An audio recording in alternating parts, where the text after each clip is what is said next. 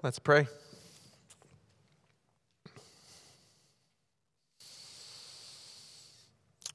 Father, we ask for you to speak today. Help us to hear what you have to say to us through the Gospel of Luke, but especially through these two witnesses, Simeon and Anna. Holy Spirit, I pray you would be upon us just as you were upon them, to help us to see you, to receive you. Lord, I pray you guide my words, Lord. I pray I would speak your truth. And Lord, even help us in a morning that is quiet, relaxed. Maybe some of us are tired from what we did last night or what the week has been, or even just the emotions of a new year, Lord. I pray you would help us to sense your peace and draw near to you during this time. May the words of my mouth and the meditations of our hearts be holy and pleasing to you. Amen. My personality is one where it's very easy for me to want to look back. I can get very reflective. It's just my personality. You'd be, I'm sure many of you are very surprised by that. Um, I'm very reflective, and New Year's triggers that for me. I don't know if it triggers anyone else, where I just want to sit at a window, look at the frosty snow, and just like journal and have like a little candle flicking somewhere. You know, I I I, I start to really think about what the year's been like, and you know, maybe you're wired that way, maybe you're not. But many of us, we do think about what were the good things of the past year. And many of us also think about the disappointments. We think about, man, why did this happen the way that happened? If you go back a whole year, you think there's so many things that have taken place. I can't believe how many things have taken place in a year. And I saw this poem re- this week that really kind of captured some of what I experience when I do this reflection. It's by an author named William Blake. He who binds to himself a joy does the winged life destroy. He who kisses the joy as it flies lives in eternity's sunrise. That's William Blake. So one of the challenging things when you look back is to not get caught up in the past, to not get caught up in the disappointments. There's something about an open-handedness to looking back, to the many things happening in a year, and to receive them and say, this is a good thing. This is a joy. I can settle. I can take this. This is a joy. I can receive this. Because so much of the reflective process you realize in your present, well, I'm still waiting for things to happen that never happened. I'm still waiting for change to happen. I thought this was going to be a different kind of year, and yet much of the same thing still happened. Waiting for something new. I thought something new was going to happen. I thought I was going to get a new job. I was going to find a new partner, or something new was going to change in my family that was going to be better, and yet the same stuff showed up again around Christmas. Sometimes we're waiting for some of the nagging pain, some of the horrifying pains of life to finally go away. I think back to the season we just finished of Advent, which impresses upon all of us this waiting. You're waiting. Every week you're building and waiting for Christmas to actually be here. And in one part, it is true that Christmas has come, you know, in the liturgical year, Christ was born. But in another sense, it's not true. And that waiting is much more a part of the Christian life and following Jesus than sometimes we care to admit. That we actually are called to a way of waiting that is uncomfortable, that's annoying. Most of us don't want to wait all day, all these days, back to back.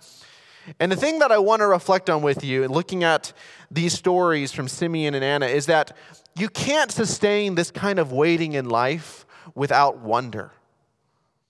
You can't sustain this kind of waiting in life without wonder. You can't wait if you're anxious, if you've become jaded in some way, if you've found yourself just focusing on yourself, you know, being self-focused. Wonder takes you out of it. What is wonder? Wonder is beholding beauty and goodness that is outside of yourself. It's amazement. It's the brilliant. It's the surprising. It's the awesome and inspiring. What you look at, and when you look at it, you can't even believe your eyes. It's that wonderful. And everything about God begins and ends with wonder, because he is the God of wonders. And this includes everything naturally beautiful, Everything that's originally magnificent and preemptively powerful, wonder is both the spirit of anticipation and present excitement. And there is no greater wonder than the God who comes. So this morning, what we're going to do, you might be wondering, well, how do I wonder? How do I wait and wonder? We're going to look at Simeon and Anna. I have to keep correcting myself because I want to say Anna because of Frozen. I have to make sure I don't say Anna. If I say Anna, you can laugh at me. It's okay. I'll try to say Anna. But we're going to look at their lives. It's, this is right after the Christmas story, if you look at that in Luke. Right after Jesus has been born, what's the next thing that happens? And you immediately see these people who've been waiting. And as we look at them, and I will offer to you, these are people that not just waited, they waited with wonder. And it looks like three ways. Waiting with wonder looks like consolation by the Spirit. Waiting with wonder blesses the world, and waiting with wonder shapes people for grateful witness. Waiting with wonder results in consolation. It blesses the world, and it shapes people for grateful witness. Now, if you look at Luke two, if you have your Bible open, Luke two, you can even go back and look at some of the past sections. You'll see, wow, Jesus was born in Luke two. We're in the same chapter that Jesus was born. And in this, you see the expected and the extraordinary combined. Luke takes us to this moment where Mary and Joseph are in Jerusalem. It's after eight days have passed where Jesus was circumcised. And in this, you see a little note about purification of rites. I won't go into too many details about this, except you should know in Leviticus and Exodus that not only were firstborn supposed to be consecrated, but also there is a, a, a sort of an amount of days, thirty-six days after a woman gave birth, that they would stay away to, and then come back to the temple to be declared clean and whole and good. And yeah, you can look at Leviticus twelve if you want to learn more about that. It's very interesting. There's all these different details that Luke's referencing about a pair of doves and two young pigeons. But what's important, I think, about Mary and Joseph is not just that they're doing these things, but they're being faithful and acting in obedience to what God's asked. And you read in verse twenty-five, that's where I want us to pick up.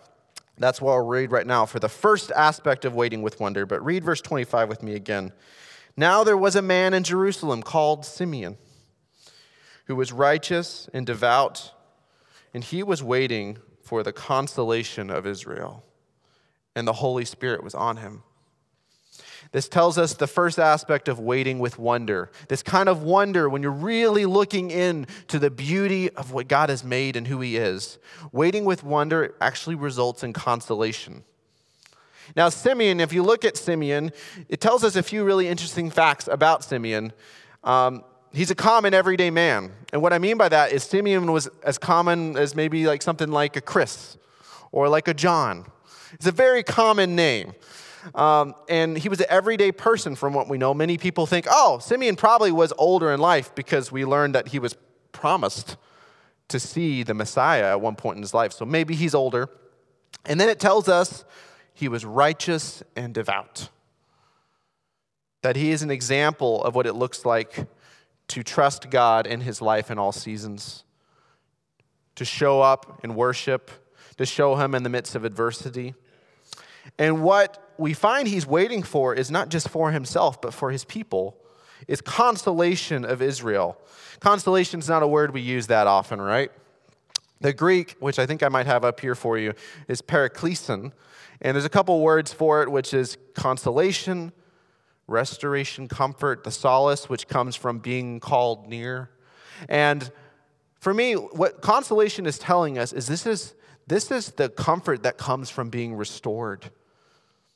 That Simeon, like, like many people around him, knows that there has been a new comfort promised through the Messiah, through Christ's coming. He knows that this is promised, a hope that will come to pass. And he's oriented his entire life around getting this right, waiting to see, waiting to see what exactly will happen. And he's been waiting, and his, the wonder of that wait. He's not just, oh, this is something that'll come to pass. I won't, I won't have to really kind of do any work with it. All the language around Simeon tells us that he is filled with the Spirit. The Spirit is upon him. He is listening to the Spirit. It's a waiting that's moved by the Spirit. If you read verse twenty-six, it tells you a little bit more. It had been revealed to him by the Holy Spirit that he would not die before he had seen the Lord's Messiah. And so Simeon is listening, and he's caught up in this time of waiting for Jesus to come. And I think for many people, this is where I think it really applies to us. Many of you have some kind of relationship with Christ. You know who he is and what he's promised you. And there are aspects of that that you think, you know, I've, I've gotten that comfort. I know, I mean, Christmas is great. I get to remember Jesus being born. But how do I bring that into my life more? And that's where the wonder piece comes in. Because it is a wonder actually believing that, whoa, God is beautiful. The world is beautiful. And I might... Not experience, I might have to deal with some struggles in my life, some hardships, but there is comfort, restoration for those of us who behold and wait on God with wonder. The problem that we often face is this, that oftentimes we, we need comfort, we need satisfaction, we don't want to wait for it. And so we actually miss out on what God has for us. I think about I went to Gold Bar yesterday, just walking around. The, the past few days have been beautiful in Edmonton. The frosty trees, everything sticking to everything. It just looks beautiful. And I went out with my kids, and I hope they experienced it because oftentimes they're just jumping in snow piles. But you, you know, you look at this and you think, wow, I could just, I could miss it. I could have stayed home.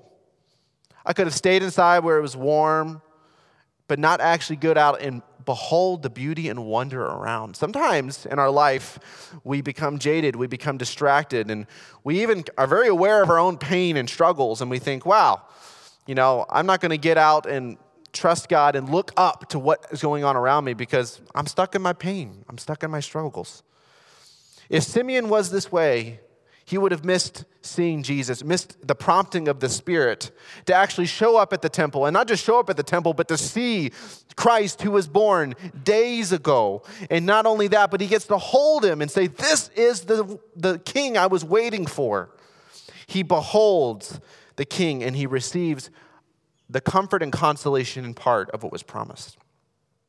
The first way to wait with wonder in Jesus is to seek his comfort in Christ.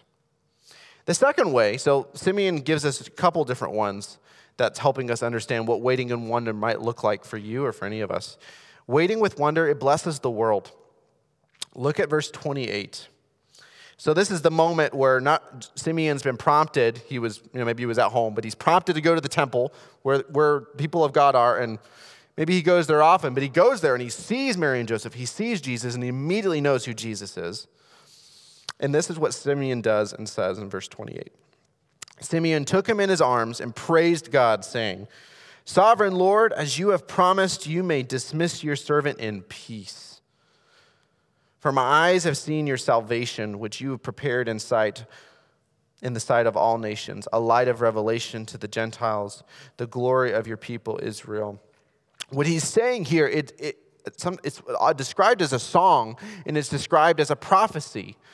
This kind of blessing that Simeon shows us when you're thinking about, wow, when I'm waiting on God and trying to wait with wonder, you know, it actually blesses people. If you, if you're around someone who's filled with wonder, they bless the people around them. I think about my kids who like have scrambled to tell people around them about the kids, the toys they got around Christmas. There's this joy of a child telling you, I got this thing, I have to show you. You know, this is the wonder that I'm talking about. That I've seen something so precious that my soul is stirred, and I just need to share it. And it not only shapes me as a person who's receiving that blessing, but it shapes the people around me. It shapes how I relate to people. The blessing that Simeon is talking about is the blessing that ta- involves a removal of the curse of sin. The curse of darkness, the curse that is separating people from God.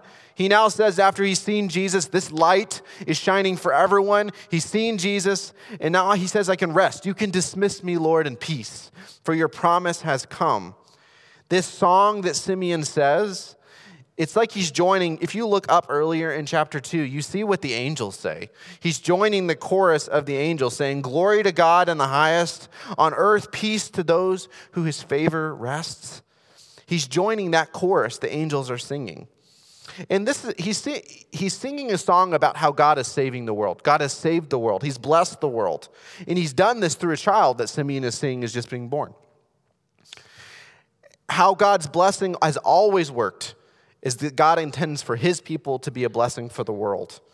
You can look at Genesis twelve, and you know this. This is when God is making a pact, a covenant with Abraham. And this is exactly the words that God says to Abraham, which are true for how we experience blessing and should share it. I will make you into a great nation. I will bless you. I will make your name great, and you will be a blessing. I will bless those who bless you, and whoever curses you, I will curse you. And all the peoples on earth will be blessed through you. This is a blessing for the world, and Simeon is receiving it. He's seeing it. This is this child I'm holding, a blessing for the world. It's a blessing for me, and it's a blessing for you. It removes the curse, and the blessing also, what it does, and this is what Simeon gets to when he talks to Mary and Joseph next, it reveals what is true.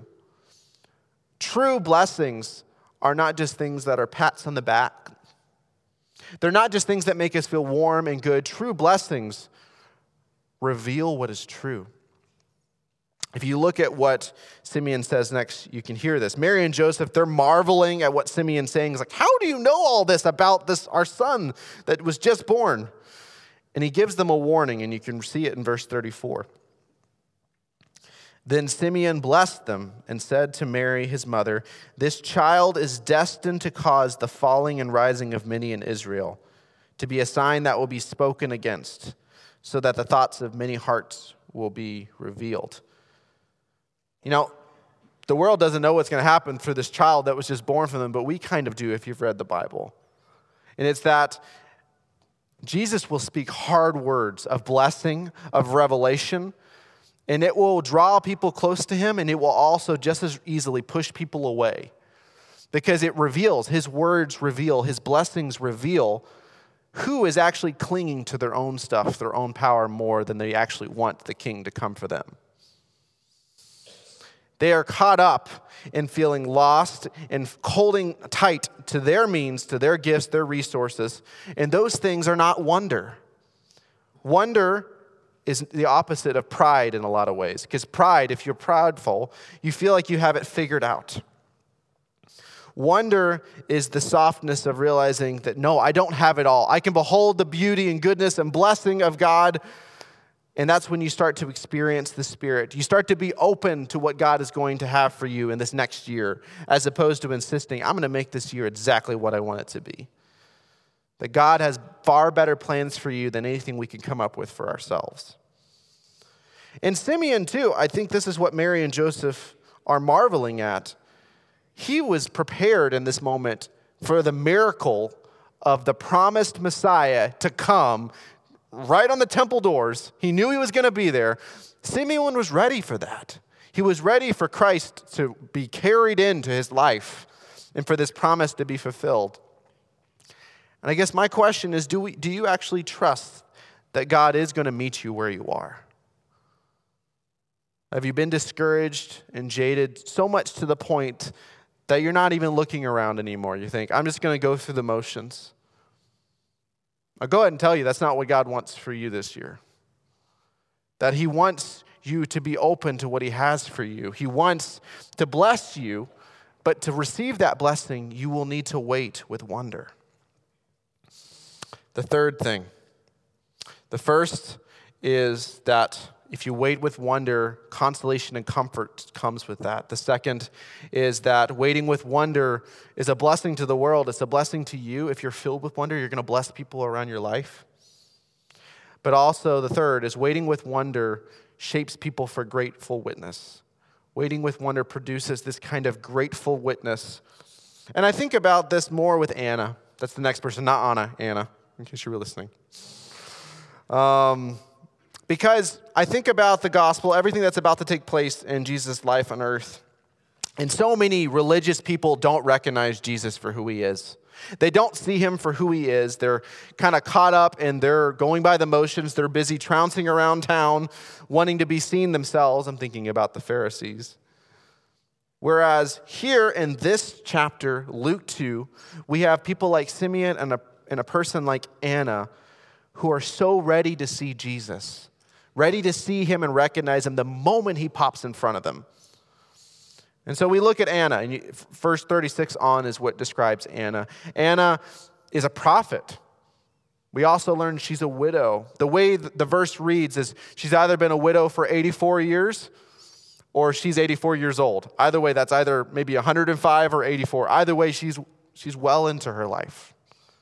She's seen a lot. She's gone through many different seasons. And how the verse describes her is she is a person who is always at the temple. Her life is at the temple. It's interesting because there's been about one hundred years in the time of Israel that there hasn't been a prophet. There hasn't been someone calling people to repentance because it's been a time preparing for John the Baptist and Jesus. There hasn't been a prophet, and yet Jesus comes, and here you go. We have another prophet, Anna the prophetess. In verse thirty-seven is what we, we learn about her. She never left the temple, but worshiped night and day, fasting and praying. It's almost, she never missed a Sunday service. But it's more than that. It's not just, oh, I showed up at this scheduled time. She's committed her entire life to a way of being dedicated and consecrated to God. All these things that it describes, prayer and fasting, they're above the norm. Actually, even though the Bible talks a lot about fasting as a practice, when you look at the Israelite way of life, it's pretty countercultural. Because so many of, think about all the meals in the gospel that Jesus has. There's not a lot of fasting going on if you think about it. There's a lot of celebration, and yet she's committed to a way of life that involves prayer and it involves fasting. And this is how she waits with wonder. And what it does for her is it produces a grateful witness. If you read the next verse, you, you hear what happens. When she sees Jesus, what happens naturally out of her. Verse thirty-eight, coming up to them, she sees them at the very moment. She gave thanks to God and spoke about the child to all who were looking forward to the redemption of Jerusalem.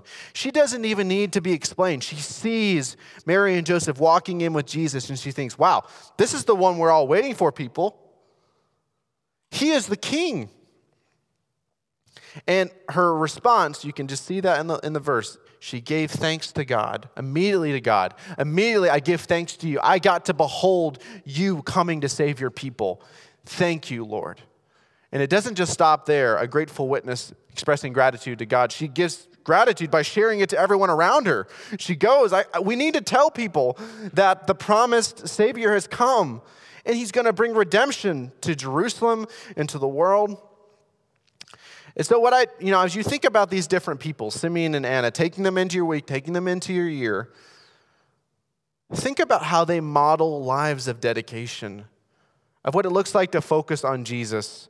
Some of us have good rhythms in place for how we follow Christ in our lives practically, whether it's daily prayer, reading, Sabbath, rest, ways that we intentionally serve the people in our lives, ways that we practice grace in costly ways. Our tendency is much more easy. We're, we tend to actually more cling to bitterness than to let it go. We tend to remember the things that were hard as opposed to expressing gratitude for the good. Wonder, which I see Simeon and Anna showing us, wonder makes us grateful.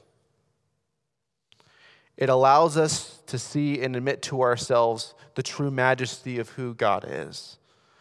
Wonder shapes everyday people like Simeon and Anna towards grateful witness. It shapes them for it.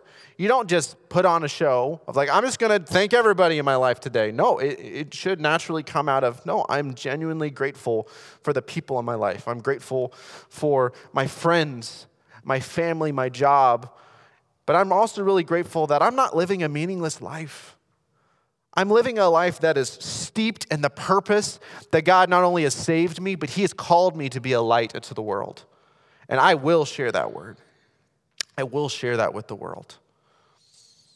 If I could just sum up some of these things, like we sustain waiting by wonder. You think of what you might be waiting for in your life, you know, whether it's the season to rollovers to something new, whether it's a new job opportunity, or you just flat out just want to get on a better path and you're not on a good one.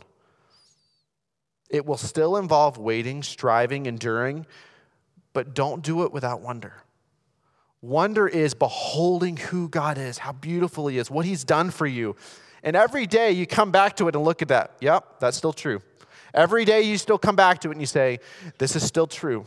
Every day you come back to it and say, yes, this is still true. Eugene Peterson has a great quote. It kind of makes it for me, really. But he says this: without wonder, we approach spiritual formation. That's the process of being formed like Jesus. We approach it like a self-help project. We employ techniques. We analyze gifts and potentialities. We set goals. We're all setting goals right now. We assess progress. But spiritual formation then gets reduced to cosmetics. That's just what it looks like on the outside. Without wonder, the motivational energies in spiritual formation get dominated by anxiety and guilt. Anxiety and guilt restrict, and they close us in our, ourselves. They isolate us with feelings of inadequacy and unworthiness. They reduce us to ourselves at our worst. Spiritual formation is distorted into a moral workaholism and a pious athleticism. I'll unpack this quote a little bit because it's a lot of words.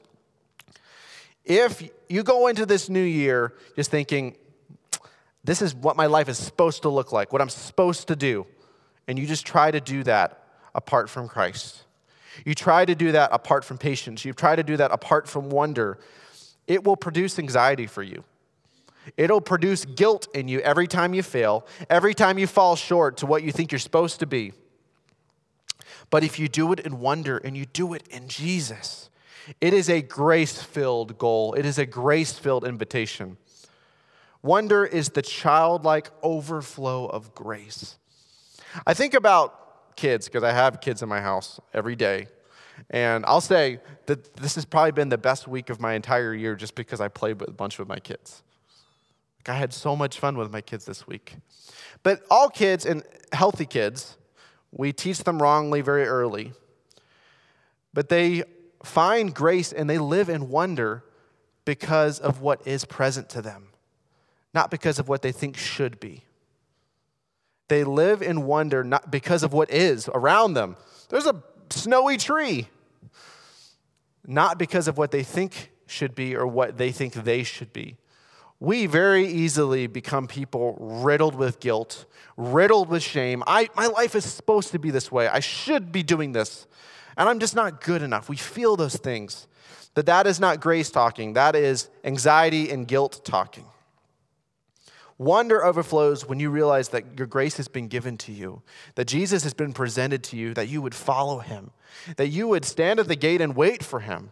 And when you see him, you'd recognize him and trust him and share that word to the people around you. And I don't want you to hear me say that rhythms and patterns are not good, but don't do it without wonder. Look at your life. Get as practical as you possibly can. How do I be a person like Simeon and Anna where I'm at the temple gates, ready to see Jesus every single day of my life? How do I do that and be a person of wonder and wait even when it's really hard? But don't do it because you feel like you're supposed to be someone that God has not already seen in you, someone who he's, he has already loved, who he's already welcomed. Don't get lost in the guilt and shame that you're not good enough, because that's not how God sees you. Jesus gives us wonder because he is the source of all wonder. I'm going to invite our worship team to come up to help us in thinking through this and responding. If you think about the three things, these are the things that I would encourage you to pray about, to think through. You know, waiting with wonder. You might not be a person that, that lands. How do I wait with wonder? How do you wait on the Lord this year? And there are those three qualities that if you're waiting with wonder, it brings out comfort. You think about being restored to God. The first step is being right with God, to being the person who recognizes Jesus when he's moving around you in your life. The next part is that when you wait with wonder, you see God's blessing. It's not just for you, it's for the people around you. And then the last thing is that when you wait with wonder, it produces this gratitude. Every day we should be grateful for what God's doing in our lives, and that gratitude should move and overflow into every single person's life around us. And for twenty twenty-three, I invite you to wait with wonder, but to wait especially in Jesus, because he is with you and he loves you, and he will ultimately lead you to where he wants you to go. Please pray with me. So, Father, I um, help us to wait, Lord. I think I just want to pause for a moment. Um, and I just want to invite you to speak to any of us in this room, Lord. What do you want us to wait with wonder on for you?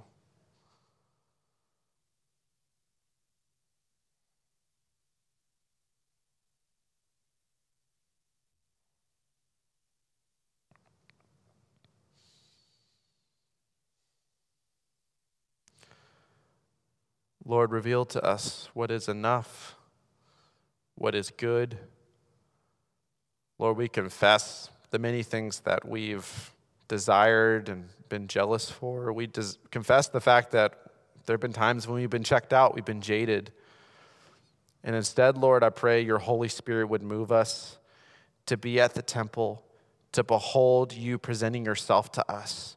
And I pray we would be in open hands to receive you. Not just today, Lord. I just pray every day, Lord, would be this receiving, would be this waiting with wonder.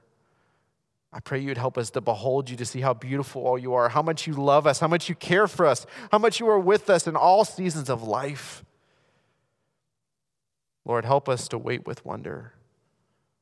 I pray this in the name of the Father, Son, and Holy Spirit. Amen.